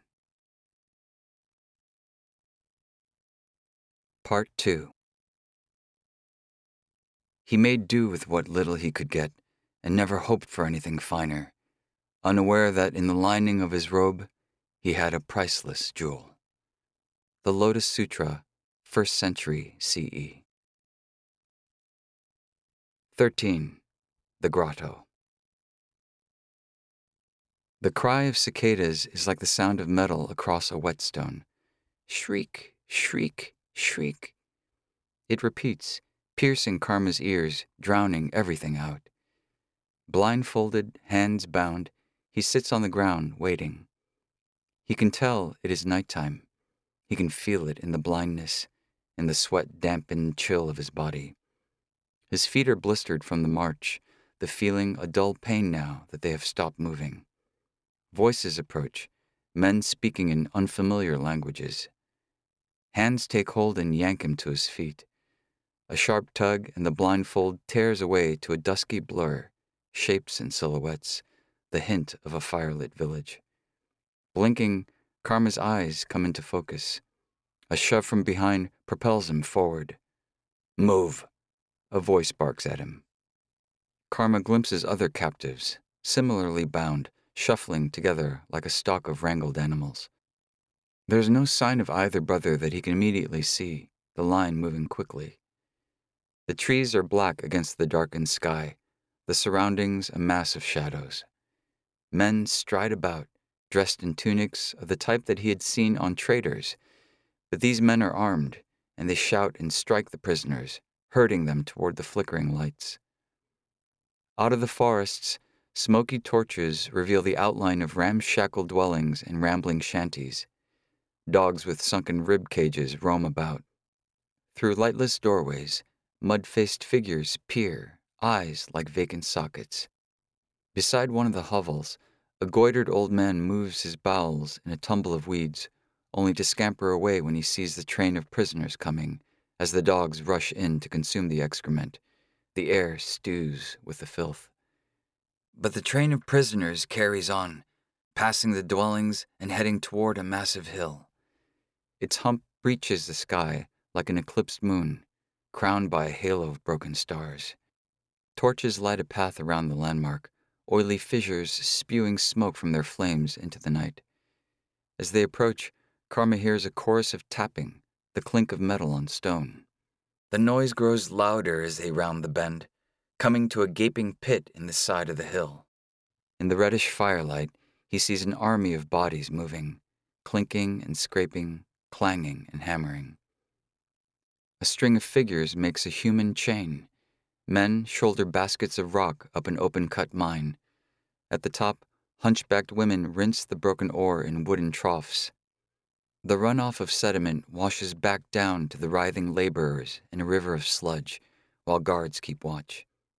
Karma tenses as they near the entrance to the mine, thinking that they're to join them, but they continue on to the great hill, to an opening in the rocky side. It is a cave, Karma realizes. He has seen crevices in the rocks of the Valley Calm before, but nothing of this size, and he surmises that they must be far west now, where the terrain is higher and rockier, the remnants of the broken range. Several guards stand watch at the mouth. An orange glow spills from the gaping cavern, like a great tongue lapping at their approach. Voices reverberate within, distorted. Their captors usher them inside. The air is immediately dense. The voices become louder, the passage descending quickly into a cavernous arena. A crowd swarms a stone pit, reminding Karma of an underground nest of termites. In the light of smoky torches, he can make out different faces Mongols and Pamirs, Mustangs and Magars, Bahiris and Hans, and tribes he cannot recognize. They fill the stone arena, their shouts thundering off the walls. They jeer and spit as the guards jostle the prisoners downstairs that are sticky with sputum. Karma chokes on the air, as humid as an outhouse and reeking of sweat. Rancid butter offerings cake over rocks of graven deities. To Karma's horror, at the bottom of the arena, a trio of dogs, woolly mastiffs of massive size, strains against chains, barking and snarling, lunging at the center of a pit where two men stand, trembling, bloodied, and naked. This is a ring, Karma realizes, a fighting pit. He freezes then, suddenly recognizing the pair Odsel and Jonang. Keep moving, a guard growls in his ear. Karma swivels to see a face tattooed with deer antlers, horns branching out over each cheek. The guard swings the butt end of his spear at Karma's leg. I said, Move! Karma staggers into the prisoner in front of him, the two of them tumbling into the crowd. The other prisoner wrenches away, flashing Karma a warning glare. To Karma's surprise, he sees that it is a girl, likely no more than a couple of years older than he is. People laugh, pawing at them. The guard shoves Karma and the girl back in line. Karma staggers on, a feeling of terror growing. The line of prisoners reaches the bottom of the stairs. They are herded into a holding pen of bamboo poles. The gate claps shut, Karma the last in, the door pressing him into a crowd of bodies. They push and scuffle, panicking. From behind the bars, Karma peers out at the two brothers. Odsel and Jonang stand facing the crowd, like prisoners facing an executioner. Naked, their patroller armor arrayed on the ground in display, the crowd crows. Though their shouts are a mix of languages and dialects, Karma understands. They are shouting for blood. At the front of the spectators, from a seat of prominence weathered out on the stone steps, a man rises. Like the guards, he is dressed in a long, fur trimmed tunic and peaked hat. His face, too, is covered with the same antler tattoos, but his are even more elaborate, multiple branches, forking out like the points of a large buck. Around his neck is a necklace of bone fragments. It reminds Karma of the one the village shaman would wear like a man of medicine or magic. The man holds up his hand. The shouting subsides. These patrollers, the man proclaims, pointing to the brothers, were found not in the territories, but here, in the borderlands. Scouts, undoubtedly, for those who say the Eastern Army isn't coming, remember that every stick comes from a tree. Here is your proof. The shouting of the crowd turns into a roar of booing the brothers stare haggardly back in silence, as if beaten and cowed beyond speech. The man turns back to the crowd. It is time, comrades, to put aside each and every petty difference in the face of a common peril, a much more dangerous evil. He begins to pace as he continues to address the people. When the Six Suns destroyed their country, the predecessors of the Eastern Army fled here to the safety of the Tibetan highlands. Your great grandparents accepted them. They had no choice. That was three generations ago. Now, the mountains of the Himalayas have crumbled away, and the danger is no longer from outside, but within. The Eastern Army is still here, grown in power, seizing more and more of the four rivers and six ranges, taking more control. Today, they have been sighted in the borderlands. Not just these scouts, but vast gatherings of troops right at our doorstep. More hisses rise from the crowd at the mention of the minister's army. The man nods. Some may say perhaps we should join them. They say we should do like the border bandits, those thugs, and become Hanumantha's ally. He stops his pacing. Let me disabuse you of that folly, should you think that it will save your skin. Hanumantha's loyalists are dispensable like arrows in a quiver. The minister is all too happy to use the border bandits to scare away the refugees who try to leave his territories or to harass his enemies. But what do you think he will do to them once he gets what he wants? He will obliterate them, just like he will obliterate anyone else who can threaten his power. For let there be no mistake about it, what he wants is absolute power. The booing swells. The man's eyes glint as he pauses on the brink of some even more damnatory reveal. And this is the reason, I have heard, that he is in the borderlands. It is because he believes that the child Lama is here, and I believe he is right. Murmurs of curiosity ripple through the crowd. It is a fool who laughs at prophecy the monks were right about the six suns. They will be right about the Lama too. This child will control the future, and that is why we must work together. Only together will we be able to search the land. Only together will we be able to find the child before the minister can. Slowly, heads nod, agreement growing, spreading throughout the audience. Hanumantha knows that if you are divided, warlord against warlord, tribe against tribe, band against band, you will be easy to overcome, as we were in my own land. We stood no chance. The only way to win is to win together, and that is why I propose an alliance of every clan, every tribe, every gang, every outlaw band. A united rebel army. The cave booms with cheers. They echo through the chamber, multiplying on the force of their own reverberations. The man raises his hand, more to declare now that he has their agreement. The first order of business, eradicating all traitors and spies from our midst. They're either with us or they're against us. He turns toward the pair of brothers.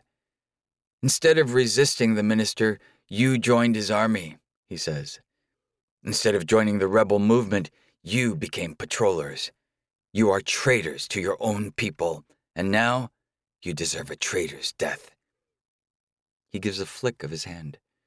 The three hulking mastiffs are released. The dogs charge, lunging at their victims. Odsel and Jonang try to shield themselves, to cover their naked genitals, to turn their bodies away. But it is in vain. The ground is soon slick with their blood, and they lose their balance. The teeth of the mastiffs latch on. The brothers go down, a pile of snapping jaws and clawing paws over flailing limbs.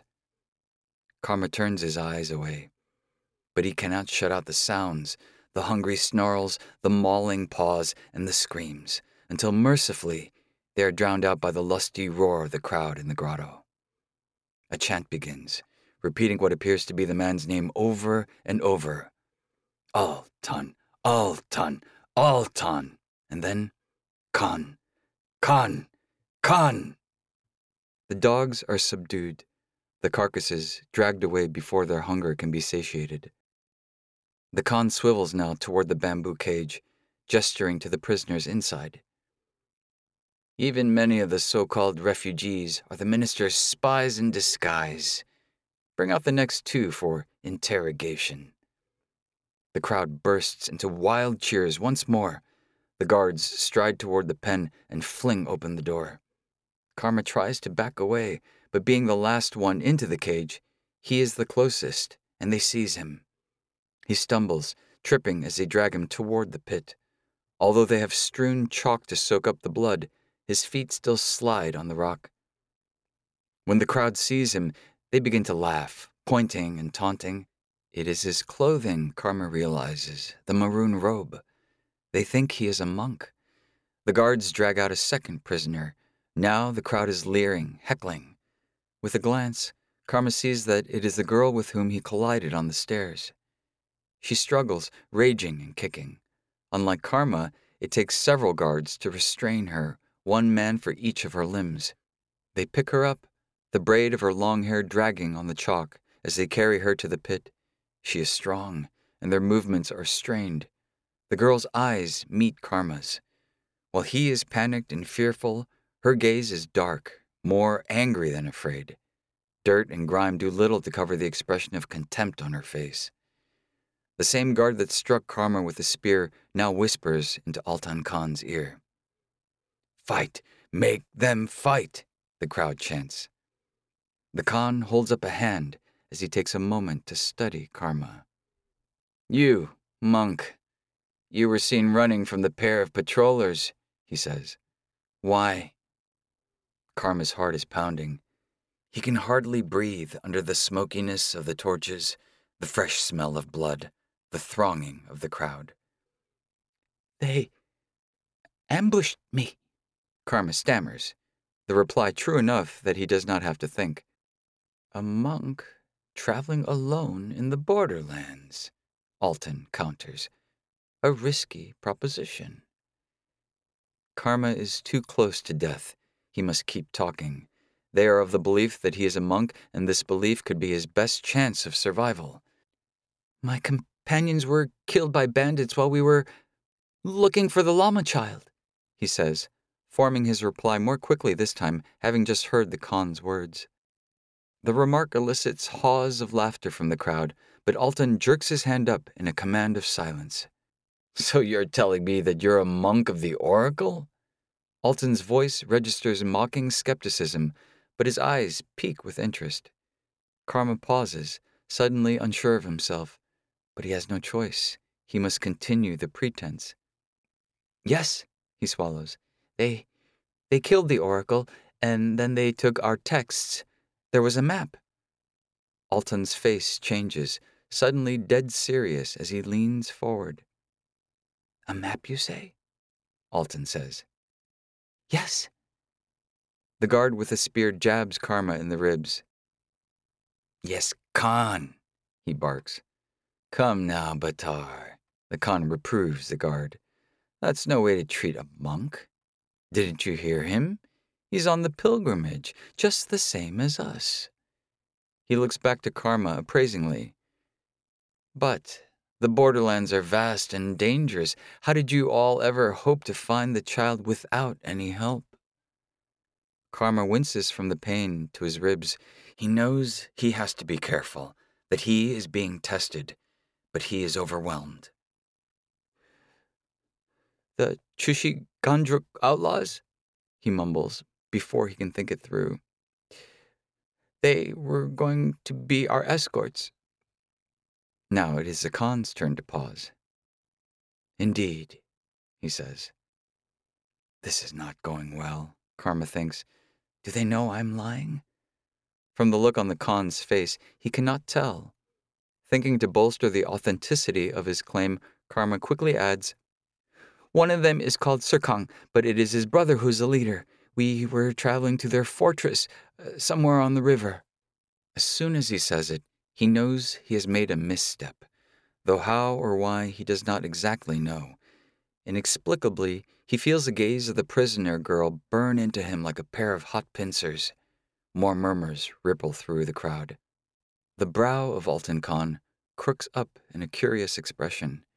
Karma sees that he has convinced him, but at what cost? It feels like a trap has been sprung. Too late now. The Chushi Gangdruk outlaws, the Khan repeats. How fortuitous, as we seek them as well, to join our confederacy. They would be a tremendous help to us in our fight against the Eastern Army, as would you, monk, in our search for the Lama. That is it. The gambit has paid off. Altan nods at the crowd, then the guard. You see, fortune is on our side. Take this one to the cells, Batar. It would seem that fate has other plans than the mines for the young monk. The crowd cheers as the guard with the spear signals to two other guards, who take Karma by the arms and march him to the stairs. As Karma passes the girl, again his eyes meet hers. Again, a look of anger. But there is something else this time a feeling of loss and longing, of something in common. Perhaps it is just pity, he thinks. Or in his case, maybe it is guilt, knowing that he has been spared while worse awaits her. The sensation washes over him with such force that he cannot ignore it, and his eyes search hers, hoping for some clue. But the look she returns is only one of fury and disgust as if to say, as he is led up the stairs and away from the burning torches and rank air of the grotto, that he has made a terrible mistake.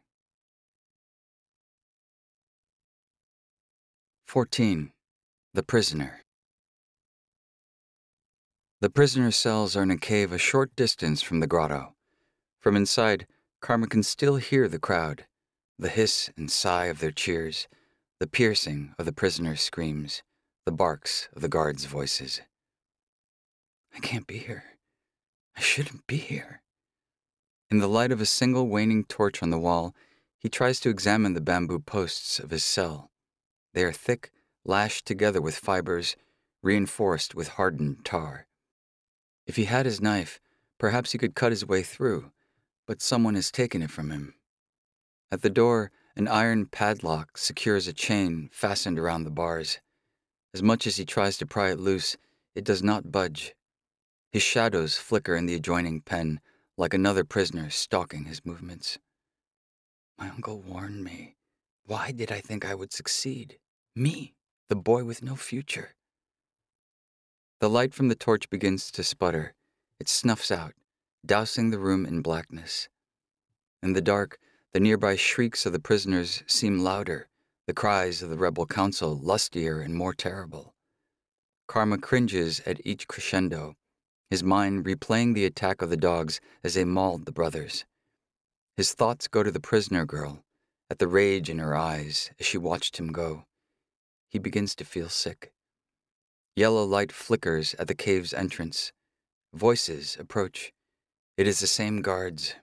Karma backs away from his cell door. Torchlight fills the room. The guard Batar enters wielding his spear and a torch, his two companions following. Behind them, a prisoner is led by rope. Her mouth is bloodied, some of it smeared on her cheek. But as she stumbles toward the adjoining cell, Karma recognizes her, the girl. Batar removes a key from around his neck, unlocking the door to the neighboring cell. Tie her down in here, he orders. Make sure it's tight. After all, she's quite the fighter, isn't she? His expression is leering. As one of the guards fight to hold her in place, the other leashes the rope from her wrists to a bamboo post on the far side of her cell. The second guard does not look like the others. He is darker complexioned and thinner, with no tattoos on his face. Come on, come on, hurry! Batar barks. As the rope is knotted, Batar hands one of them the torch while he stands over the girl, a lecherous grin growing on his face. He begins to loosen his belt. The girl's foot thrashes out suddenly, heel to the groin. Batar jounces backward, knocking out the torch in the other guard's hand. The light tumbles. The cave plunges momentarily into darkness. When it flutters back, they see Batar wrapped between the girl's legs, his face purpling, his arms flailing. His two companions rush to his aid, trying to pry him loose from her chokehold. A kick sends them reeling into each other and crashing into the bars. The darker skinned guard cups his nose. The other doubles over, grunting with pain. Batar scrambles away, streams of unintelligible profanity raging from his mouth. You rotten little wretch! He heaves. The darker skinned guard spits out a chunk of red mucus onto the floor. My nose, he wails. I think she broke my nose. The girl starts forward on her feet but jerks back under the leash. The two guards quickly stumble out of the cell, leaving Batar alone within, still cursing. You think you're tough, don't you? Batar growls. A refugee, are you? I don't think so. Fighting like that? Let it go, Batar, the other guard moans. Let's just leave her be. Like hell, Batar curses. Still, he hobbles from the cell, slamming the bar shut. This is not the end of it. He slaps the lock shut. Mark my words, we'll see just how tough you are. The three guards slink away, glaring at Karma as they pass, swearing all the things they will do to make her pay. Then once more the cave plunges into darkness, the harsh voices of the guards fading away. For a moment, all is still, silent. In the dark, Karma can still make out little more than a shadowy bulk in the corner of the next cell. But as his eyes slowly adjust, he detects movement. Are you all right? He whispers. Am I all right? The girl spits back through the dark. Asks the coward and the traitor? Karma blinks, stung by the venom in her reply. He can hear her moving now, grunting and straining against the bamboo bars. I guess you think you're safe, don't you? She says, helping the Khan, taking them to the Chushi Gangdruk's hideout? I never. I heard you. The Dzong on the river giving up their names, Perhaps she was right, but he hadn't really told him anything, had he? He was only posturing, trying to buy time. Yet from her reaction, it is as if she has been personally wronged. I, I don't actually know anything. That much is clear. She cuts him off. You don't know anything. Not the consequences of what you told them, not what they're going to do. Karma is at a loss. I was just trying to avoid the dogs and in that you've succeeded. For now, the girl says scornfully. What did you think? That they'll just let you go on with your pilgrimage when all is said and done? Do you have any idea who you're dealing with? That's the warlord Altan Khan. That's the rebel council. Karma swallows. She is right. Even more so when they discover that he can't tell them anything else they might want to know. You're right, he replies at last. I don't know what I'm doing. I have no idea. The girl says nothing else. Karma can hear her still moving about, her breaths heavy. What are you doing? Karma says. The girl stops moving. Listen. Her voice comes back at him. They're going to torture us for information, and when they have what they want, they're going to feed us to their mastiffs, just like those patrollers. Do you understand? You may think you have a different fate coming, but I assure you that is not the case. We have to get out of here. If she is trying to scare him, it is working. How? he says. I have the key. At first, Karma doesn't know what she means, but then he remembers the key around Batar's neck. She must have taken it in their tussle when the cave went dark. With their bodies hurting and their egos hurting worse, they hadn't noticed. The problem is that I can't reach the door, she says. They've tied my hands. He hears her jerking on the rope, the bars creaking. So, I'm going to have to throw the key to you. You will unlock your door, then you'll come unlock mine and untie me. Karma's mind races. His heartbeat doubles like a drum in his chest. If they were discovered, Are you hearing me, monk? He snaps out of it. Yes, he says. All right. Stand away from the bars, she says. Listen for where the key lands. Karma does as he is told. He holds his breath and shuts his eyes to focus on the sound, even though in the dark he is already practically blind. Ready, he whispers. There's a moment of cringing as he imagines the key sailing through the air. What if it strikes one of the bars and they lose it? What if he can't hear it? The soft clink of something landing near him signals that the key has made it through. He lets out a sigh of relief. Do you have it? The girl hisses. Karma gropes the ground. He feels something, but it is just a pebble. Where is it? Where is it? Tell me, the girl insists. Not yet, Karma says. It's somewhere. I heard it. Hurry, she urges. They're going to come back. Where did it go? The cell feels suddenly huge. Crawling on all fours, he sweeps his hands across the floor. He wonders if the key bounced back into her own cell after all. I can't seem to. His hand brushes over something. His fingers close around it, scooping it up. A small object, thin, metallic. Found it, he says. I've got it. The girl's relief is audible. Now the door, she directs. Karma rushes to the door of his cell, feeling for the padlock. The key goes in. Yes. He tries to turn it, just as he saw the guards doing. It does not budge. At first, he panics, then thinks to reverse direction. This time, the key swivels. He begins turning it, faster, round and round, unscrewing the lock. The shackle slips, the chain slides. It clatters with its weight. Open, swings the door. Karma stumbles out. Quick, the girl calls. Karma steps through the dark, feeling his way to her cell now. He fiddles at the lock. In a moment, he has her door open too. Over here! He follows her voice, finding her hands. Her body is trembling, soaked from sweat. Untie my hands. The knot of rope might as well be a knot of wood. Karma presses, pushing and prying, but it does not move. Outside the cave, the swell of the crowds cheering climaxes, startling them both. Another prisoner meeting their demise. Come on, the girl says. We're running out of time. Karma tries again, wincing as it pulls away on his fingernails. It is of no use. He has untied hitches his entire life as a herder, but in the dark, this one is impossible.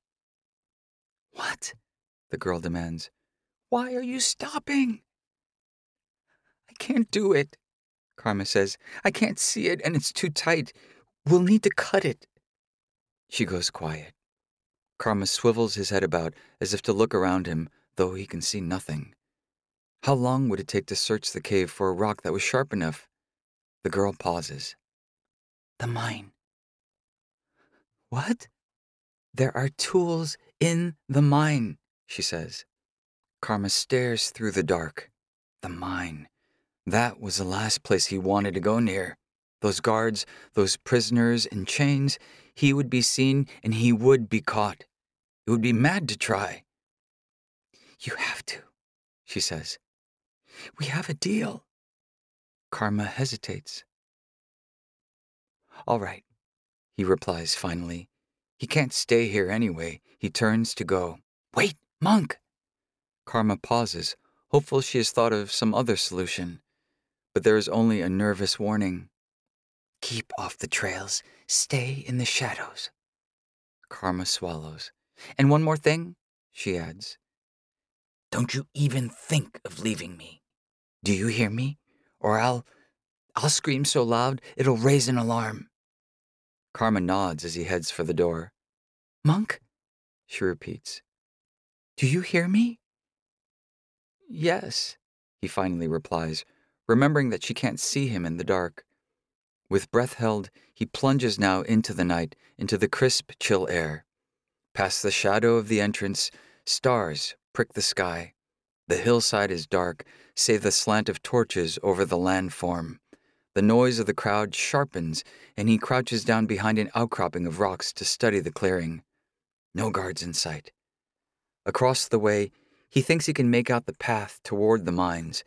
He imagines he can hear the clinking of irons, the bark of commands. Keep off the trails. Stay in the shadows.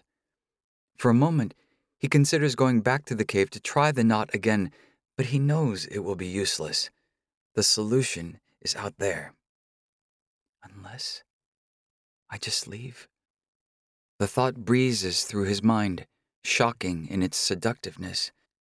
By now the clouds have drifted, the gibbous moon casting a faint glow over a slow rise of hills in the distance. Every moment he is out here is a moment closer to getting caught. Karma turns his gaze from the horizon back toward the woods of the open cut mine, with its hunchbacked figures and blackened silhouetted forms. He lingers. Another gush of the crowd issues forth from the grotto. He takes one last look at the hills, toward freedom. Then, silently, decisively, he turns the other way. Like an arrow from its bow, he shoots forward in the night. Streaking toward the woods, toward the mine, the girl in the cave, waiting behind.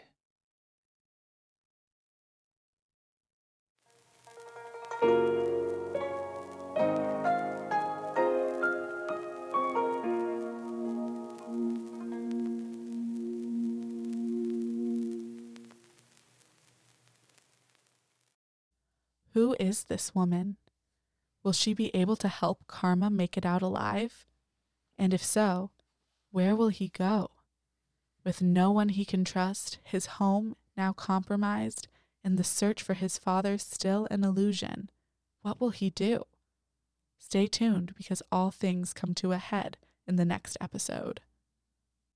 So don't forget to subscribe to CamCat Unwrapped.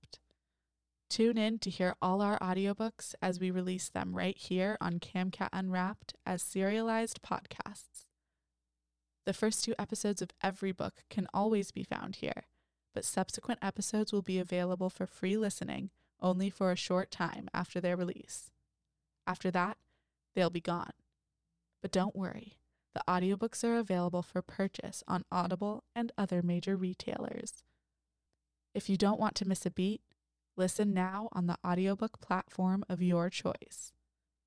All our books are also available in print and ebook formats on camcatbooks.com or wherever books are sold. Before you go, please take a moment to leave us a review on your preferred podcast platform. Thank you. CamCat Unwrapped also offers other CamCat books as podcasts. Also, check out our interviews with authors, editors, and other bookworms in our background episodes, where we unwrap exclusive content relating to our books. Tune in again to CamCat Unwrapped, because CamCat Unwrapped is where book lovers meet.